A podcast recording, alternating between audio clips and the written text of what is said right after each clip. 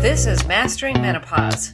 By using fitness, nutrition, lifestyle, and mindset, you can master your hormones and get your body back. I'm Kathy Cote with Catalyst Fitness and Nutrition. Let's get into it.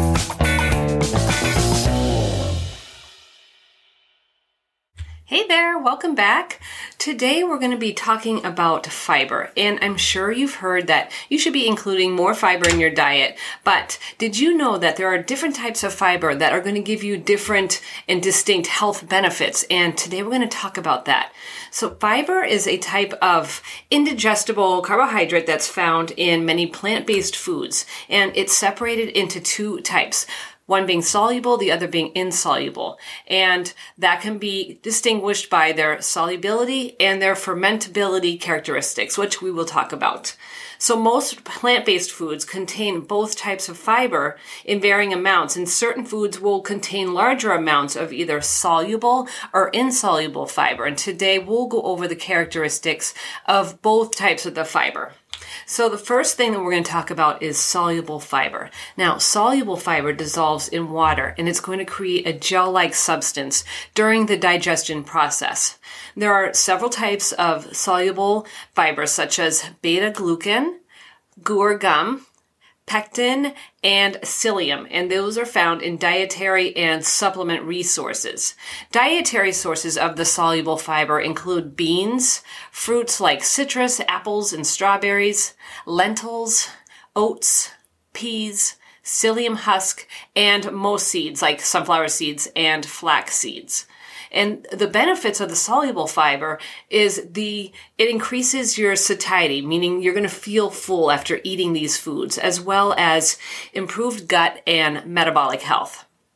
So the gel forming effects of the soluble fiber help delay gastric emptying, which means it, that the food that travels through your intestines will go through at a slower rate. And delayed gastric emptying helps you feel full for a longer period of time after eating. So increased feelings of fullness may prevent overeating and reduce those hunger pangs in between meals.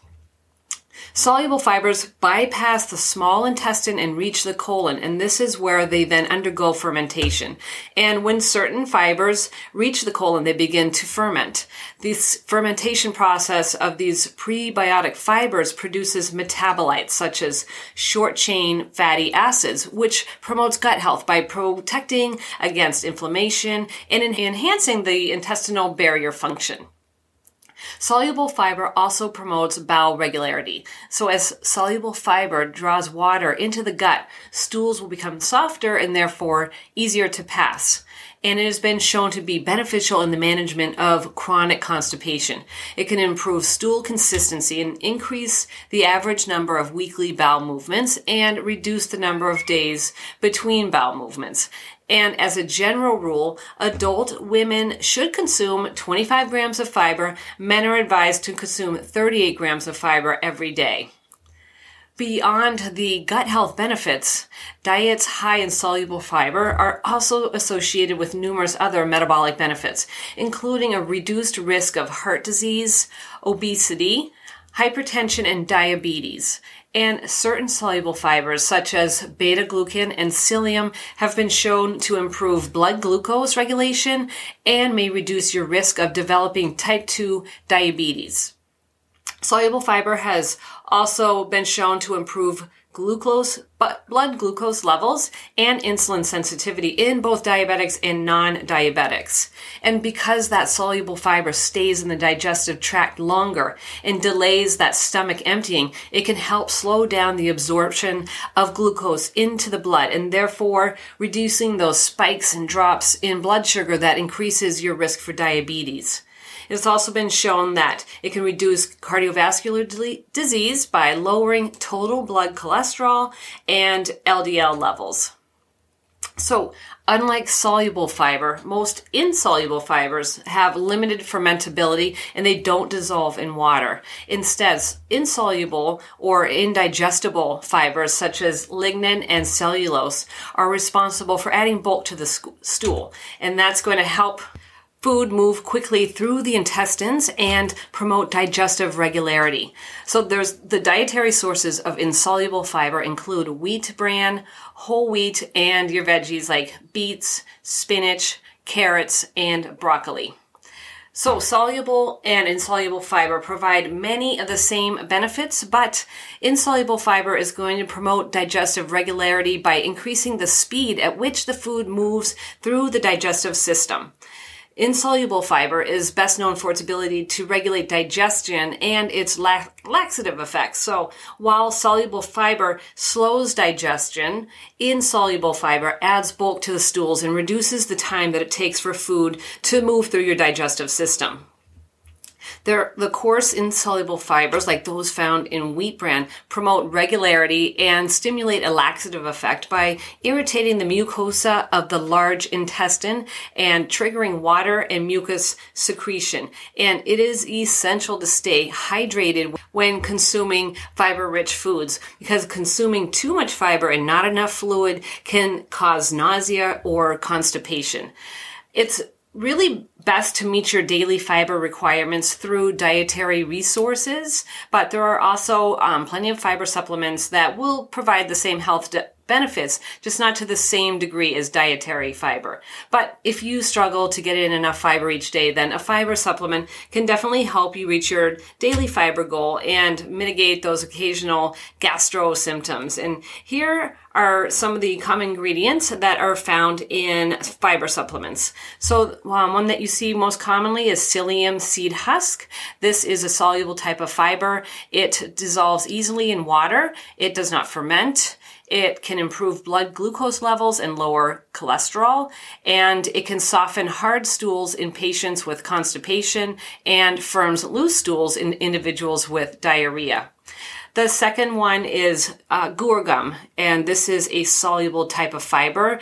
Um, this is found in oats and barley, and this dissolves easily in water. It ferments in the colon, and it improves blood glucose levels and lowers cholesterol.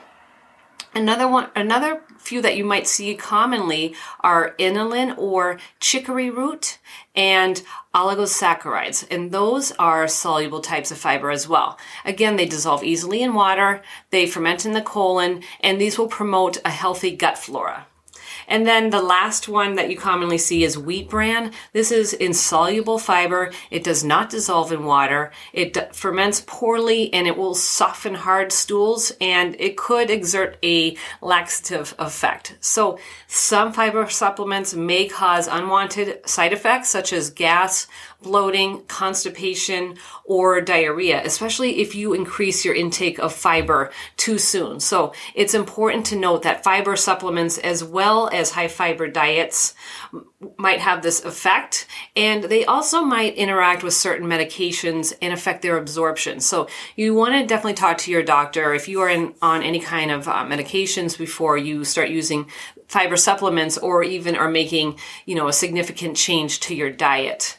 So basically, bottom line, you know, plant-based foods such as fruits, vegetables, beans, and whole grains are going to be great sources of dietary fiber.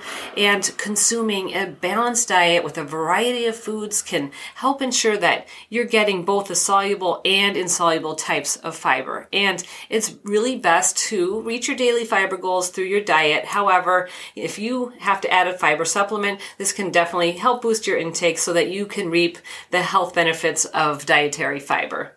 So I hope this information was helpful. If you know somebody that you would like to pass this along to, please do. I would appreciate it. And if you haven't yet, please subscribe to this podcast and maybe leave a review in iTunes. This will help me get this podcast out to more women just like you. And thank you for listening, and I will talk to you next week. Bye.